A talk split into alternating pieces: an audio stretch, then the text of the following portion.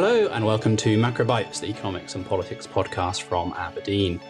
My name is Paul Diggle. Today I'm joined by my co host Luke Bartholomew. There's a lot going on in global macro and markets right now, and we're very lucky to have on the pod with us today Eddie Donmez. He's a market analyst, content creator, a finance influencer at Finimize. So we're going to talk about what it means to be a finance influencer, the role he plays in the financial ecosystem, how information and research makes it its way to retail investors, the themes and views among the retail investor community at the moment, and of course, what's going on in markets right now with Silicon Valley Bank. So, a lot on the docket. Eddie, welcome to the show. Hey, Paul, great to be here. So, I want to start, Eddie, then by talking about your role as a finance influencer. I mean, what does what does this job mean? Um, tell us how how you got into it, what what your role in the investor ecosystem is. Yeah, I'm still not quite used to that terminology, to be honest, but I'm I'm slowly coming to grips with it. But I think what it means to me is really being a kind of point of contact for the everyday person, but also institutional investors and players with my thoughts on the market and to keep everyone updated on the developments that I see and give my kind of take on, on things. So it really started a couple of years ago because I was working for an education technology company and I was involved in the training of investment bank analysts at Morgan Stanley and Citi and Bank of America, for example. And I would teach them and sales and trading and market making and portfolio management and the fundamentals of finance, really. And then on the other side, I was also working with, with students, really, to bring up their commercial awareness and give them the insights that I'd learned from my time at S&P to bring them up to what they needed to know to kind of break in into the industry. And then I started to write my market commentary on social media uh, and really on, on LinkedIn, which is a really untraditional social media platform when you think about Instagram and TikTok and Facebook. LinkedIn was such an amazing opportunity that I saw in the early days because what people associate LinkedIn with is delighted to announce I've just joined this company and all this kind of humble bragging and all that stuff. But I looked at the platform and I said, okay, there's all the people that I want to reach with my market commentary and analysis. And they're all here, and I can see exactly who they are, what firm they're at, what seniority they are. So, although I began writing for students predominantly, it caught the attention really quickly of some industry professionals, which is was strange to me because what I was doing was taking somewhat complex market uh, fundamentals, me- mechanics, analysis, and really trying to break it down in a jargon free, bite sized way for people to understand.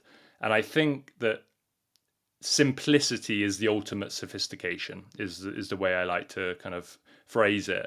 And if you can break down a really complex topic in a really nice to follow way, you can really attract a lot of attention. And it's not only from the entry level people, but it's also portfolio managers and you know CIOs and managing directors who think okay well this guy really understands what this concept is you know this is really really valuable so it started to gain a bit of momentum and I had you know PMs and uh, analysts message me like, "Oh, can you give me? Can you tell me a little bit more about this? Can you give me? What do you think about this? I really enjoyed your post on that."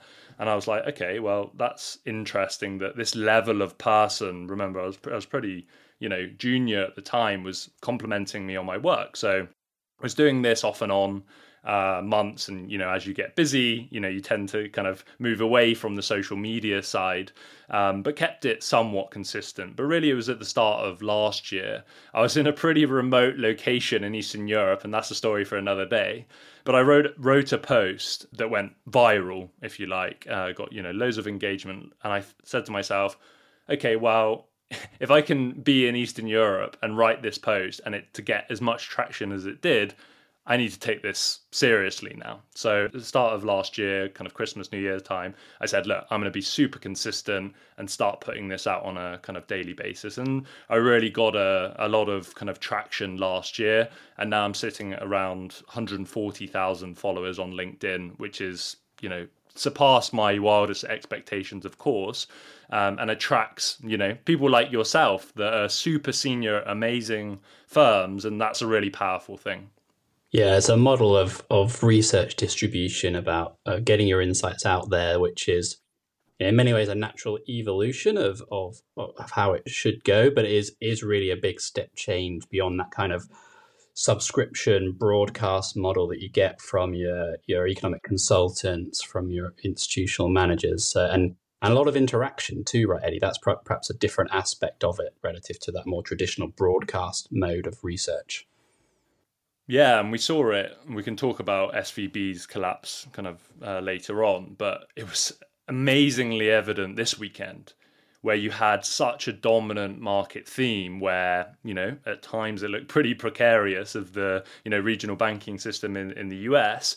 And what you have is this amazing kind of community almost of the best minds in finance in some capacity, right? You have heads of wealth management, heads of you know investments, all commenting under your post and having a dialogue and you know really criticizing each other's views in a constructive way.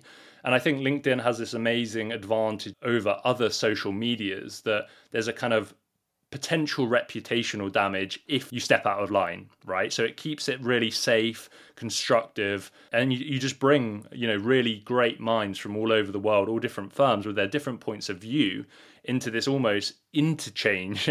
and I'm sure you've seen some of my posts where there's fights and God knows what going on in the comments, but most of the time it's super constructive um, and you learn a huge amount, which I think is a really powerful thing.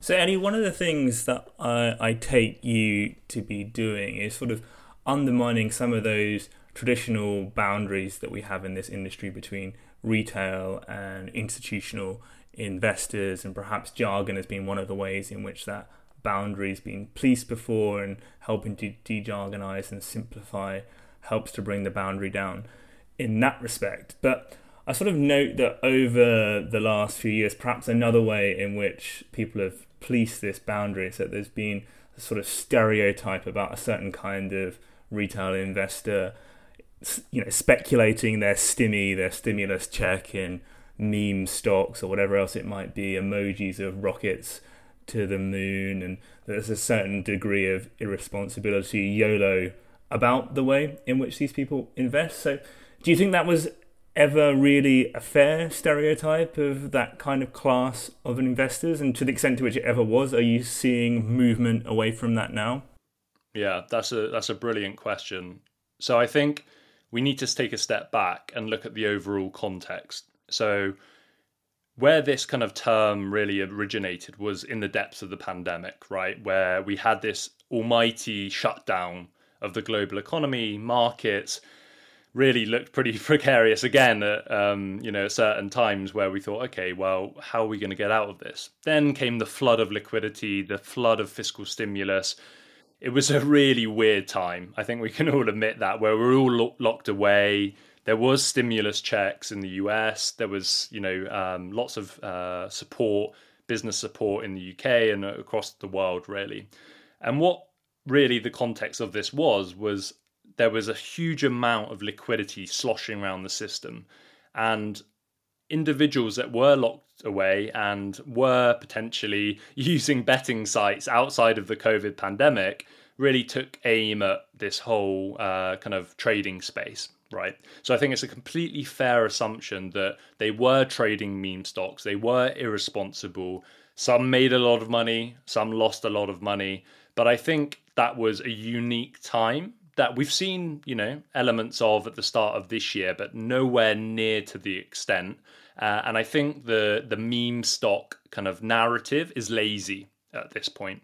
So during that pandemic period, there was a lot of trading and speculative kind of action. That was a function of the central bank and government stimulus.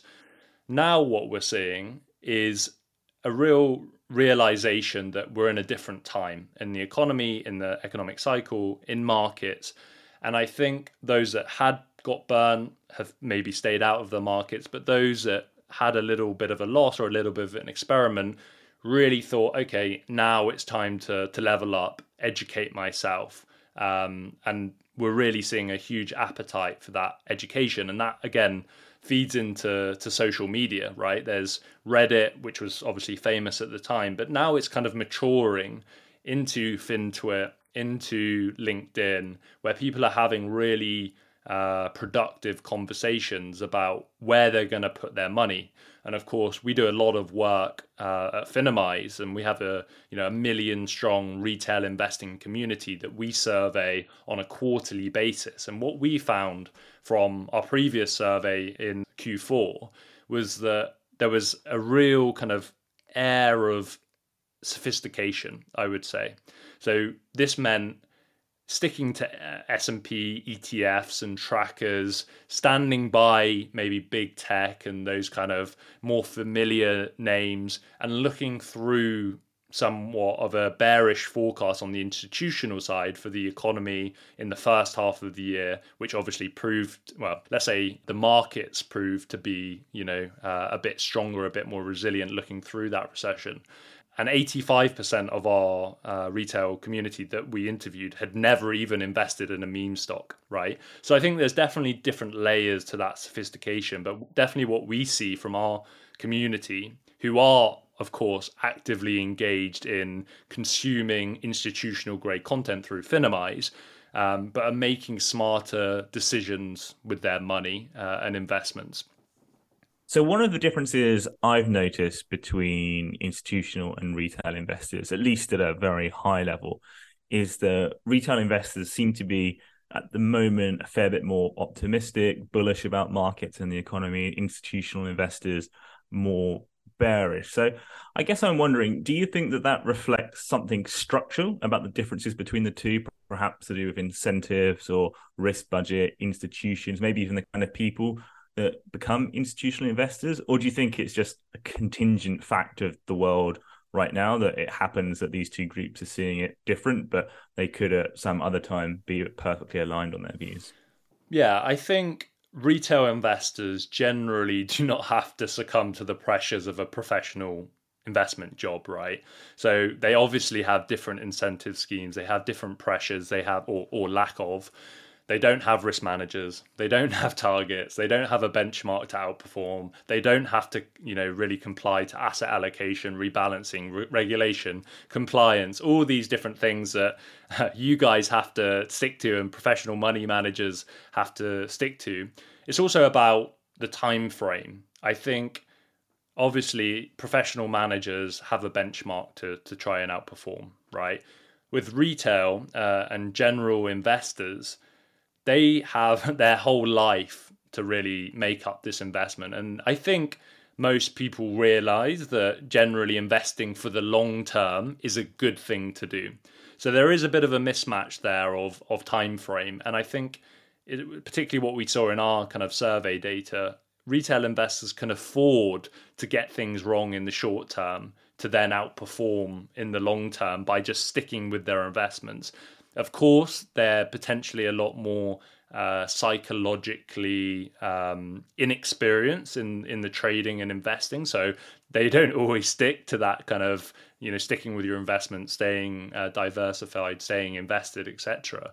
But they do have that longer time frame to kind of stick to.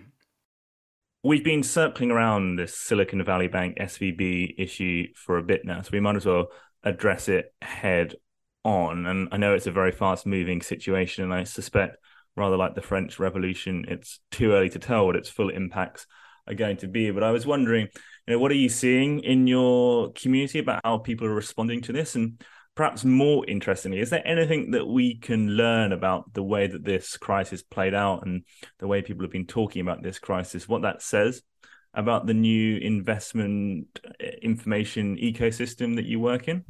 Yeah, I think that's a, a really good question, and I've got some good insights, I think, to, to share with you. So, this was really a unique few days um, in the sense of it all, you know, as bank uh, kind of collapses tend to do happen on a Friday. So they've got 48 hours to sort, sort it out, basically. But the social media kind of sphere was alight, right? And it's not what you think. It yes, it was retail investors, but there was some pretty famous uh, hedge fund managers, venture capitalists that were spreading the panic about what this could mean for the US economy, the banking system, what the Fed should do, what the government should do. And because Silicon Valley Bank, as you guys well know, was a very, uh, let's say, niche bank in the sense of it had a huge amount of exposure to technology, healthcare. I think it funded around 50% um, of that kind of whole ecosystem. And there was a huge amount of pressure from Silicon Valley players for central banks, uh, etc., to do something. But what was really interesting was how quickly this information disseminated across social media. So there was a, there was almost an amplification effect of social media that central banks, institutions, policymakers, I think really need to take a good note of. And what we need to do here is look at prior crises, like the 2008 financial crisis, where the conditions were different, right? There was bank runs, Northern Rock, etc. But depositors had to go to the bank, queue up, you know, get their money out manually, and there was, it was a bit of a maybe old-fashioned way. There was social media, but not at the extent uh, or sophistication that there is now. What that means mechanically is that the pull of deposits or the sucking sound of deposits is much slower, right, and potentially more manageable. What we had now was, I think, 72 billion worth of deposits pulled out on Friday alone, and the ease of deposits, you log in, you pull it out, rumors and whispers um, from reputable people that made a lot of people concerned and you know why run the risk right just pull your money out jobs are good and you can move it into a another bank. Um, so central banks and policymakers really saw the speed at which this information traveled, and that sent shockwaves, right? Even rattling financial institutions all over the world as we saw that kind of spread of contagion kind of happening. So I think people need to take note of the conditions that we're in now and the technology that's available that this is, you know, a slightly different thing. And if we see future kind of crises and uh, credit events and things like that, um, play, market uh, players really need to take note of how quickly things can unravel, um, especially when there's experienced people shouting from the rooftops with huge followings. So, to give you a little bit of an example on a super kind of small scale from myself, I had 5 million views on my posts just over the last three days that's 5 million people that see what I'm writing on social media, um, you know, and consuming it and potentially, uh, you know, uh, uh, reacting to it. You know, they're ingesting this information and maybe taking note of what I've just said. There's a huge amount of responsibility there for me to put out, you know, clear analysis, actionable, not spread fear. But I think there's an opportunity. Uh, and what I mean by this is, it's really a responsibility, I think, now of people in the markets, in these institutions that do have experience uh, and the education and uh, the analysis and the tools available to come out uh, and educate and shout from the rooftops about what they're seeing, um, which I did see over the weekend for sure. But I think it's a great opportunity for people like us at Finimize that have institutional analysts that have experienced prior crises. You know, we've got a um, a hedge fund manager that lived through the last two crises. We've got a portfolio manager that you know was investing through 2008 to come out and say, okay, be calm. You know, you don't have to rush into an investment decision. You can take your time, see how this develops, because the truth is no one really knows how this is all going to pan out, and no one knew over the weekend, right? And I think retail investors and people think that institutional guys and girls have this, you know, crystal ball. I think you guys know we don't. We're just trying to process, you know, this information as it's coming out. So there's a lot of kind of uh, myth busting, I think, for the retail investing community, but also a great educational opportunity for people with an audience or with experience to come out uh, and set the record straight and, and, provide calm, I think, to the to the markets. Yeah, I think that is a, a great insight, Eddie. The way that bank runs develop, you know, there's a common feature of them that goes back hundreds of years. Panic spreads, but if the the speed at which panic can spread or the way that it can be amplified is is um, exaggerated by technology. That's an important new aspect. On on the topic of technology, then Eddie. So a topic you post a lot about is AI, ChatGPT, innovations that we're seeing in these incredible innovations in uh, the sophistication of chatbots and the interaction you can have with these large language models. Now, maybe this question is sort of obvious, but tell us why you think this technology is so revolutionary in an investment context specifically. Yeah, I think it's really important to first start that this technology is new. This generative AI is learning. It's, you know, ChatGPT 3 or 3.5 is out now. This will get better and it's been well covered by the media there's a lot of bugs with it. The information that it is not necessarily correct. You know, some of the time there's political bias in there. Um, it lacks that context, that experience, that uh, critical thinking that analysts and you know investors uh, in the in the institutional sense have.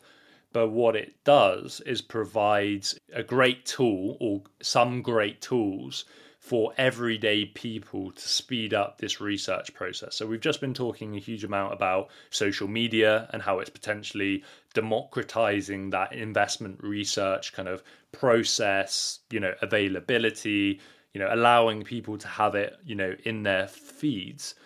What AI does for the retail investing community, I think, and everyday people is it provides them with tools, information gathering techniques, potentially as it develops, um, access to real time financial data. Um, so, in the institutional sense, you'll have a FactSet, you'll have a Bloomberg, you'll have an S&P Capital IQ, where you're pulling data, you're building financial models, you're pulling credit ratings, you're pulling holdings, etc., uh, and building out, you know, your multi-tab financial models it costs a lot of money. Um, these these subscriptions, uh, potentially for uh, you know an institution, it can cost in the millions. What this ChatGPT uh, and AI kind of revolution is is really doing is leveling the playing field. That we will get to the point where all of this information, I believe, will be just a click away or a query away to the average person. And what this will allow is them to start to educate themselves, dive into the financial data um, that was only previously potentially available to you know professional money managers, investors, analysts, etc., and start to really critically think and analyze about the numbers that are in front of them. So if it's Apple or Microsoft, rather than just going, oh, okay, the share price has dropped 20%, there's an article on CNBC that says now is a great time to maybe buy it what happens when the retail investor can read an insight on Finimize and then do some further learning through ChatGPT, give it some sensible prompts or data kind of queries to pull, build their own financial model, you know, pull their own comps, you know, produce their own DCF, etc., um, and come to their own investment conclusion. I think that's a wonderfully powerful thing that's going to democratize at least the financial analysis and research process, that's going to provide a great opportunity um, for retail investors to level up, just as they have with this this information uh, spreading uh, that's you know happened o- over social media. Yeah, as part of the research for, for this episode, Luke and I asked ChatGPT what it could do, what its investment use cases were, and it, it told us it could do sentiment analysis, market research, customer service, risk management, and predictive analytics. And you know, we spent a good chunk of last year building a natural language processing model to read Fed communications and then tell us how hawkish, dovish this were. Now, if ChatGPT can do that in minutes rather than weeks of work, it really is um, putting a lot of power into into the hands of investors. Right, and I think that there's going to be new use cases, right? So it may be sentiment analysis now. It may be Fed minutes that they're kind of the natural language processing. It may be mentions on social media of a particular ticker. There's so many things that we've seen in just a short period of time, and this technology is in its infancy and it's moved so quickly. But imagine where we'll be even by the end of this year. Um, you know, there's gonna there's more developments. ChatGPT four is coming out what was really interesting last week is we heard that Citadel is even using it. Um, is is uh, basically negotiating with Microsoft uh, uh, OpenAI for a for a enterprise wide license, right? And this is not necessarily just for for trading. It's for troubleshooting code. It's for every other business practice. So it's all about, in my mind, it's about leverage. You can do more with less essentially. So if you've got an analyst, you've got a you know um, a software engineer that's building these kind of uh, quantitative models if they can do more with less by having a co-pilot that allows them to build you know alongside them it's scary how quickly this could move by the end of this year at, you know judging by the first quarter. What about by the end of next year? What about in 5 years time? You know the, the whole landscape is going to look really really different Eddie Donmez, thank you for joining us. It's been a real pleasure. Thanks, Paul. See you next time. And thank you to you for listening to Macro Bytes. As ever, please like and subscribe on your podcast platform of choice. Next time, we'll be talking about the, the UK economy, challenges it's facing, what policymakers can do about them. But in the meantime, goodbye and good luck out there.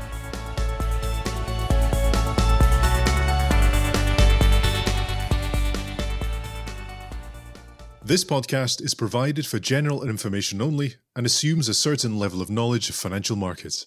It is provided for information purposes only and should not be considered as an offer, investment, recommendation, or solicitation to deal in any of the investments or products mentioned herein, and does not constitute investment research.